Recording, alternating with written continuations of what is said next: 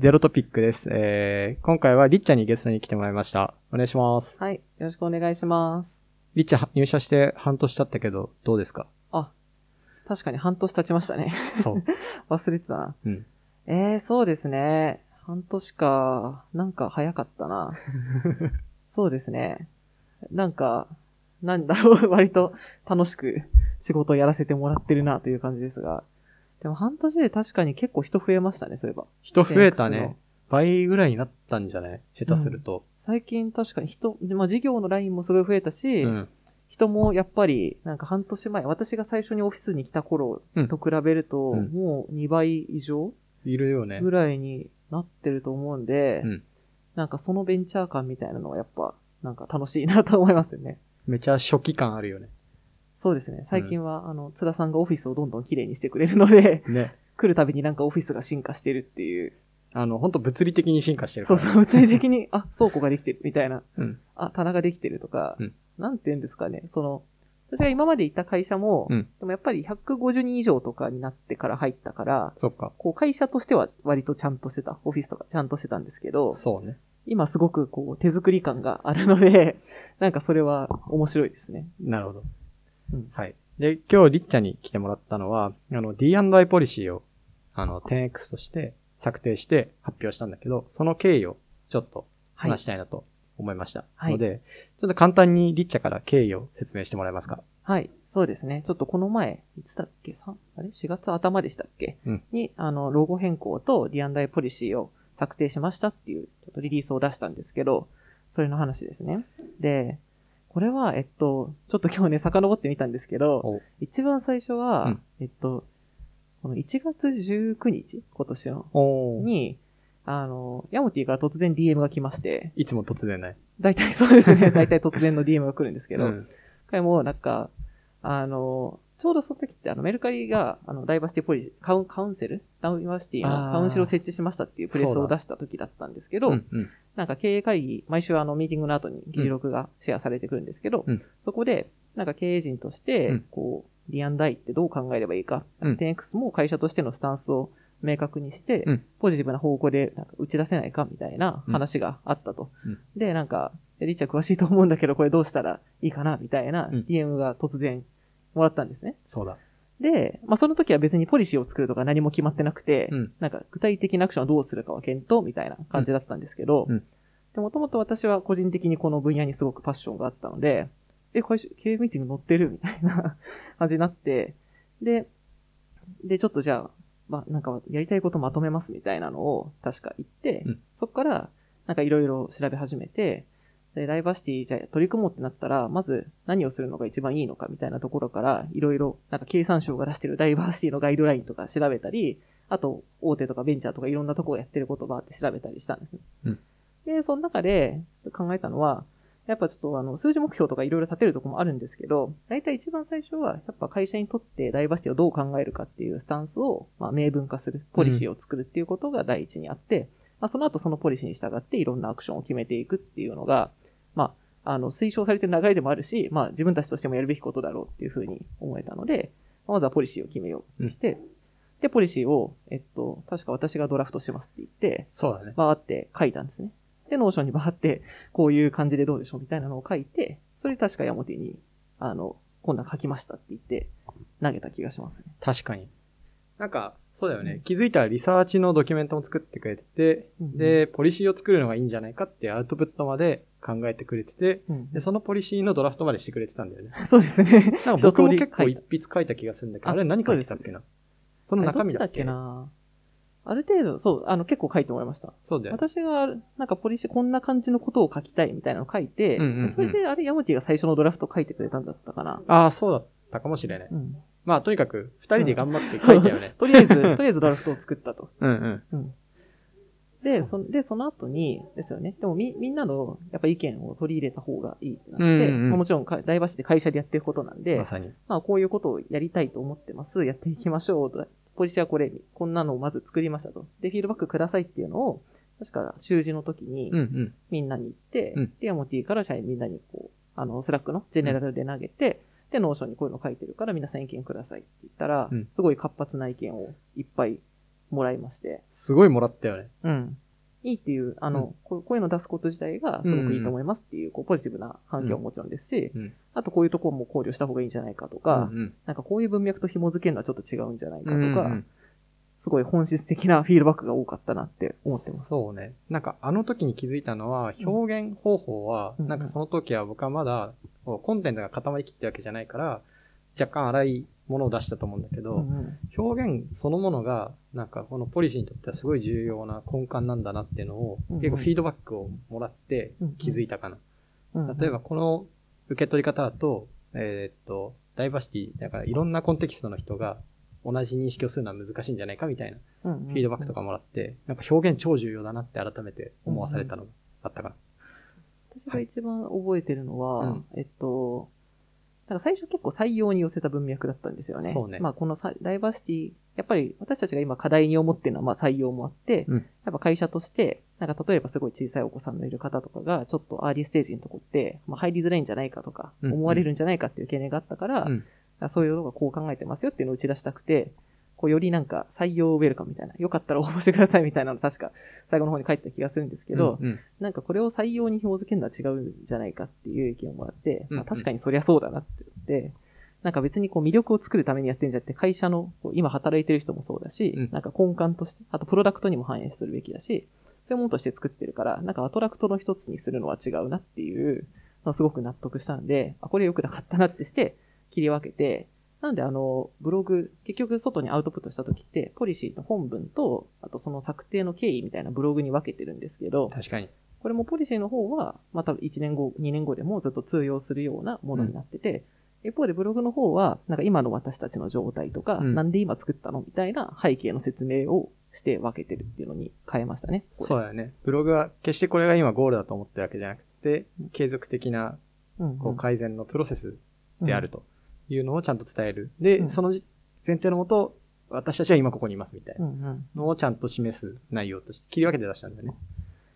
そうですね。その時は、あと結構社外の方のフィードバックももらって、うんうん私はそれがすごごく良かったなといやあれめっちゃありがたかった思っています。あの、協力していただいた皆さん、もし聞いてたら本当にありがとうございました。した。そうなんです。これは、そうだな、なんか自分でやってみて思ったのは、こう、D&I ってなんかこう自分は前の会社とかも結構こういうあの話が社内で議論されてたから、うん。なんか、こうあるべきと思ってパッて作ったんですけど、うん。やっぱりなんかインクルージョンみたいな言葉を初めて聞いたっていう人もいるし、うん。なんかこう、やっぱ人によって結構理解の、なんだろうな、今まで触れてきたことって結構バラバラなんで、あ、そんなことまで考慮しなきゃいけないんだっていう人もいるし、うん。なんかいろんな視点からフィードバックもらえたので、うん。なんかちょうど説明する機会にもなったし、でもみんなすごくポジティブで、なんかあそんな考え方もあるんですね、研修受けたいんですとかも なんか言ってくれた人もいて、すごくそれは、何ですかね、社内のこう統一、なんか意識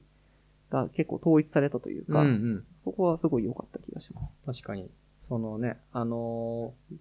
メルカリ主催かな？あれ、メルカリ主催のセミナーかな、ああの、えっと、無意識バイアスセミナーを、はいちょっとうやらせ、あの、テストでやってもらいましたね。そうですよね。社員の人に。で、僕らとうん、アンリさんうん。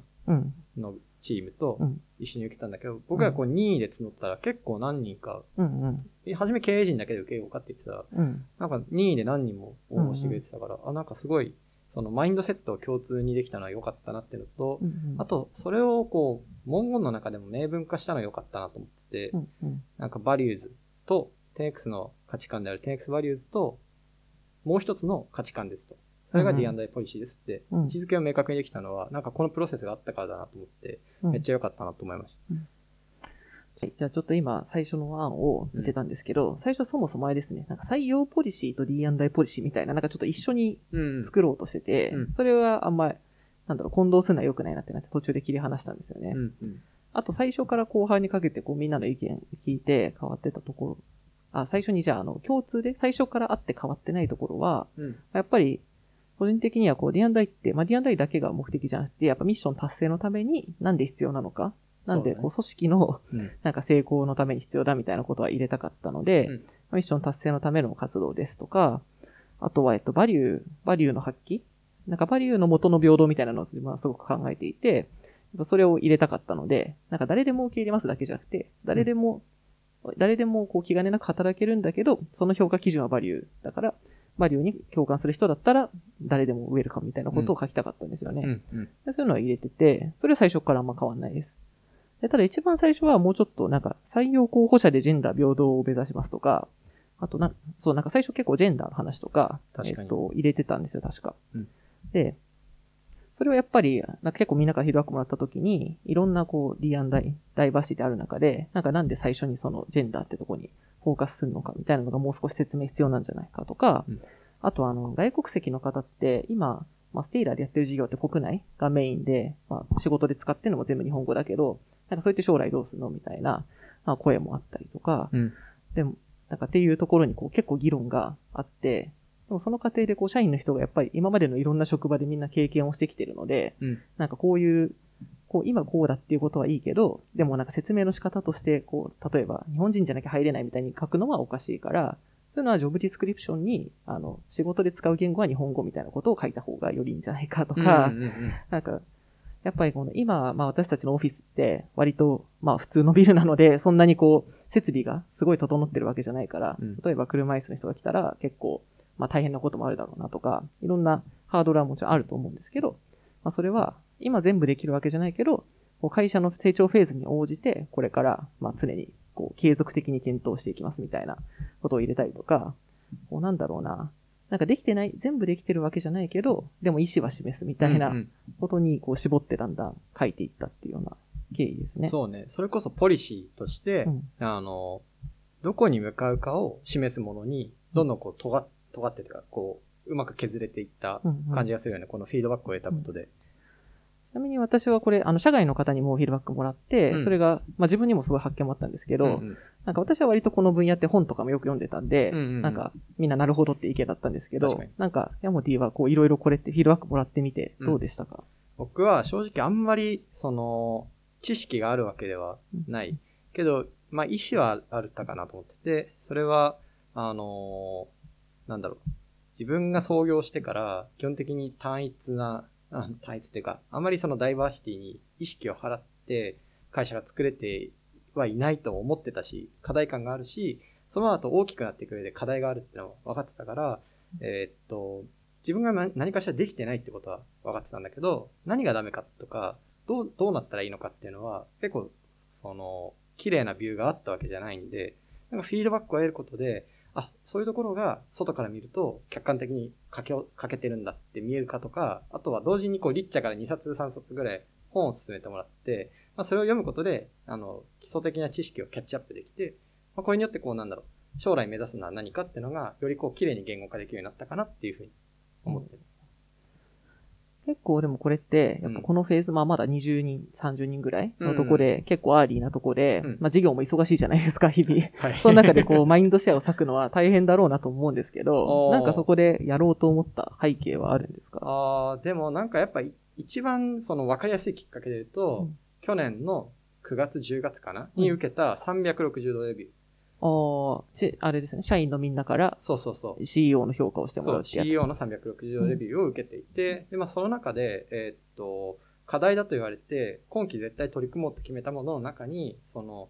なんだまあ組織、その、会社的には組織のスループットを 10x するっていう、あの、言い方をして伝えてたんだけど、そのインクルーシブネスっていうキーワードがあって、まあ、それはまさにあの DCM のサルマーさんとか原さんからフィードバック受けてたんだけど、やっぱこう自分たちがここに属しているって感じられることとか、その中でこう気持ちよく、えっと仕事ができるようにするっていう上で、やっぱまだ、なんだろうな、僕らが目指している状態とは乖離があって課題があるよねっていうのがこう炙り出されてたんですよね。で、その中の一個だと思ってて、えっーっと、D&I ってなんだろう、どんなかん、どんな考え方ってもおかしいな。なんか、バリューはすごい大事。で、バリューの発揮を最大化することが、なんかうちは事業がものすごく前に進むことだっていうふうに信じてると。で、それ以外の要素で、人がつまずく要素とかをどんどん取り除いていったら、なんかもっと気持ちよくオンボードできたり、人の、なんか、ポテンシャルってもっと強く発揮できるんじゃないかなっていうのを、まあ、課題ってあるよねって、ある種、うん。明示的に言ってもらえたから、これやるぞって決めたところもあるし、この、プラスリッチャーがこう入ってきてくれて、リッチャーがこの分野にパッションがあるのは、あの、ツイッターを30秒ぐらい見てれば誰でもわかることだから。よくツイートしてる。そう。あ、これはリッチャと一緒にやれるといいなと思って、あの、あのねって言って スタートしたっていうなるほどうん感じですね。実際にこれや、取り組んでみてなんか、うんなんだろう、変化したこととかありますか？まあそれで言うと、なんか、D&I ポリシーを、えーまあ、制定するとか、それにのっとって、まあ、それこそあの、10X Benefits っていう、いろんな福利厚生のシ,、システムとかも全部整えたじゃない。でもそういうことを通じて、なんか思ったのは、結局フィードバックをお互いに掛け合い続けるっていうのが本質かなっていうふうに思ってて、例えば僕がなんか、あの、英語の表現で間違ってた時に、うん。いや、そこを細かく言うのは、ちょっと気が引けるんだけどって前置きした上で、うん。なんかちゃんとメンバーが指摘してくれるようになったとか、あるじゃない。うん。確かに。こういうフィードバックがかかることによって、なんか、例えば価値観の、うん。えーっと、中で持ってるアンコンシャスバイアスですか、にうん。みたいな、えー無意識の中でしてるバイアスとかを、うん。えー取り除いていくことができたりとか、そのフィードバックがないと気づけなかったり、このインクルーシブになれなかったりするっていうのに、が本質だなと思ってて。だから本質はこうフィードバックを掛け合い続けることだし、それを受け取ることもかけることも臆せずできるようにするってことが、やっぱ一番重要な土台だと思ったので、なんか、あの、よくこの D&I 界隈で言うと、なんかこう腫れ物のように扱われてたりとかするケースもあるのかなとか、とっつきにくいなって思われるケースもあるのかなと思うんだけど、本質はなんか会社を良くするとか、事業を良くするっていう、でそのためにフィードバックをかける。で、それをちゃんと受け止めるっていうことだなって気づいてから、ちょっと気持ちが楽になったというああ、か。うん。確かに。この議論ができるようになったのは自分もすごく良かったなと思っていて、なんかこの直接会社の事業とは関係ないんですけど、あの先日なんか森本首相があのオリンピックの件ではい。発言して、まあ、結局辞任されたとかありましたけど、あーまああいう時になんか、あの、他のメンバーとも、なんうんかあれはどう受け止めるべきかみたいな、確かに。どういう面で考えるべきかみたいな話とかを、うんなんか、なんか議論できるようになったっていうのが、んんうんあの、山地とも話してましたし、他の人とも話しましたけど、なんか、それ自体はすごく良かったというか、うんあ、みんな結構こういうこと考えてたんだなっていうのを、なんか知る機会が増えたのは自分はうんうんうんうん。嬉しかったし、あと、あの、言いやすくなりましたよね。なんか、確かに。結構最近あれですよね、いや、それはバイアスじゃないみたいな、うんまあたまになんか社員、社員同士でも言い合ってる時があるなと思ってて、あ、そうなんだ。うん。まあちょっとすごい細かい時ですけどね。うん。まあそれは良かったなと思ってますよね。なるほど。うん。まあ、これ、あれですね、こう自分にも結局、うん。なんか、意識するものが一つ二つ増えるというか、うん。こう価値観として、まあ、そういうものを受け入れるっていう、ある種訓練にもなってるかなと思ってて、すぐに例えば僕が持っているこう無意識のバイアスがなくなるかっていうとなくならないと思うんですよね。だから失敗はしちゃうと思うんですけど、その時に絶対誰かがフィードバックをかけてくれるって信じれるとか、まあ、そういうのに気づいたら自分も癖ずかけようって思えるってことがまず重要かなと思って、それをやってこうねっていう宣言がポリシーだと思うから、まあ、まずはそれできてよかったなっていうのと、うんうんまあ、行動に移していきたいなってそうですね。いう。うんいや、本当なんかそれで言うと私も自分がまあ確かに大バシの本とか結構読んでるし、うん詳しい方だと思うけど、でもやっぱり自分にもすごいバイアスあるなって思うことは、まあ、ものすごくいっぱいあるんですよ。うんなんで、なんかそれを、まあ、なんだろうな、自覚的に多少でもなりともなれるなら、まあなるべきだし、やっぱ自分じゃ気づかないから人が言える、言いやすいようにするっていうのをうん。作るのが大事だと思ってるんで、うん。この D&I ポリシーの本文、あの、ぜひ読んでいただきたいんですけど、ん。一番下に、やっぱ定定期的なフィードバックループを設けて、会社もプロダクトのように改善を続けていきますってしてるので、うんまあこれは結局今、宣言出したところなんで、まあここからどんだけやり、これを回し続けられるかっていうところがうん重要だなと思ってますね。いやまさにもうね、次の半年はこれに集中するぞっていう気持ちでいるんで、まあなんか本当によどみなくフィードバックが回ってる状態うんうん。を会社として、なんか仕組みなのか、まあ思想はあれど、うんうん。仕組みがないと意味ないとか、仕組みがあれど行動に落ちないと意味ないとか、うん。まあそういうところを埋めれるといいなっていうふうに思ってます。じゃあちょっと最近のそうですね、うん。せっかく最後、最後なんですけど、はい。これからやりたいことっていう話になったので、お。それはなんか今個人、先にちょっと私話しちゃいますけど、うん。個人的には今回ポリシー作った時に、このポリシーに沿って社内の、あの、福利厚生だったりとか、うん。あと就業規則とか、うん。いくつかこう変え、変えて、まあ、これもポリシーって決まると制度って決まるんだなっていう、こう、すごい自分の中で納得感があったんですけど、そうだね。そう見直すと、あれこれこうした方がいいんじゃない？みたいなことがどんどん出てくるので、うん。まあそれでいろいろ、あの、10X ベネフィッツってやつを、あの、うん。整えたんですけど、まあうん。産育休だったりとか、あとの介護休暇だったりとか、傷病休暇とかですね。で、なんか、次、もっとこれやれたらなって思ってるのは、やっぱプロダクトにどれぐらいこれ反映させるかみたいなのがあるかなとは思ってて、ね。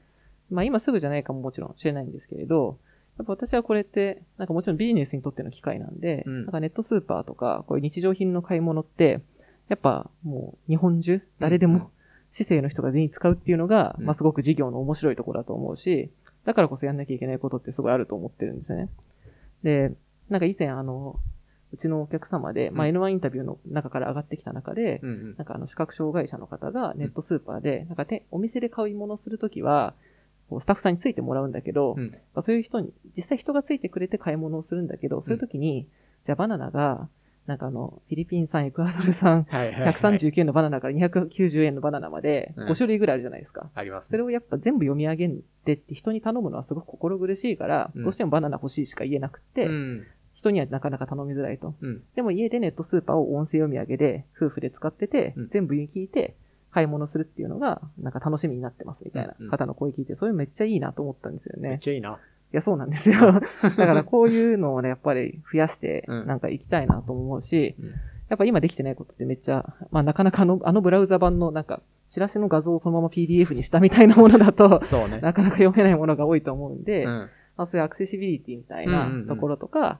あの、まあ、そもそもそのネットスーパー使えない人も日本中にいっぱいいるんでまあ、使えるようにするっていうのまず大事なんですけど、うんなんかそういうプロダクトの方にも、やっぱり、こういう議論する場とかができていくといいなと思ってますいや、ね。確かに。まあ、言いたいことは全部言われちゃったんで、あそう。で次に もう一個付け加えるなら、なんか、その、あらゆるポリシーって、僕はステークスホルダーも巻き込まないと意味がないと思ってて、うんその一つのステークスホルダーが顧客、エンドユーザーで今の話だと思うんだけど、僕らってこう、パートナーと一緒に事業をしていったり、うん。株主から出資を受けてファイナンスをしたいうんうん。みたいな、こういろんなステークスホルダーに、まあ支えられ、あるいは支えて、なんか事業やってるから、なんかこういう人たちにも、仮になんか、例えば僕らが持ってるポリシーと反する行動があったら、ちゃんとフィードバック、まあそれはどういうプロトコルでかけるのかは、時と場合によるとは思うんだけど、うんうんなんかちゃんとフィードバックをかけれる 10X でありたいなっていうふうにうんうん思う。確かに。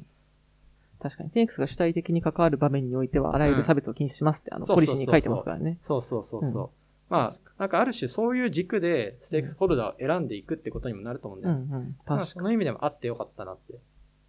ちなみに、そうだ、あの、これ、割私は割とこう小さい会社でもやることにめっちゃ意味があると思ってる。うんうんうんうんむしろ小さい時からやることにすごく意味があると思ってるので、そうだね。あの、もしこうやりたいんだけど迷うな、みたいな人がいたら、あの、お何かしらアドバイスができると思うので、あの、気軽にお声掛けください。なんかそれ自体はこう、日本社会にとってめちゃくちゃ意義があることだから、うんうん仕事がうんぬんとかじゃなくて、まあぜひリッチャードに、まあまあ僕に相談する人もいるのかな。まあでもうちの会社の誰でも、はいこの経緯は知ってると思うので、確かに。私は結構広まったらいいなと思ってるので、うん。あの、10X にご相談ください。はいそれではありがとうございました。ありがとうございます。